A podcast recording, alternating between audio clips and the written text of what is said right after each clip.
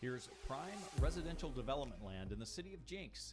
The comprehensive plan designates a commercial node at the intersection of 141st and Elm, along with a strip of commercial along the west boundary. 14033 South Elm Street in Jenks. Only a few of larger development parcels left in the city of Jenks, 45.67 acres in size. It's directly across from South County Recreational Center to the intersection of 141st and Elm. This property is within the Bixby School District and in the area of the city that would allow a range of home values.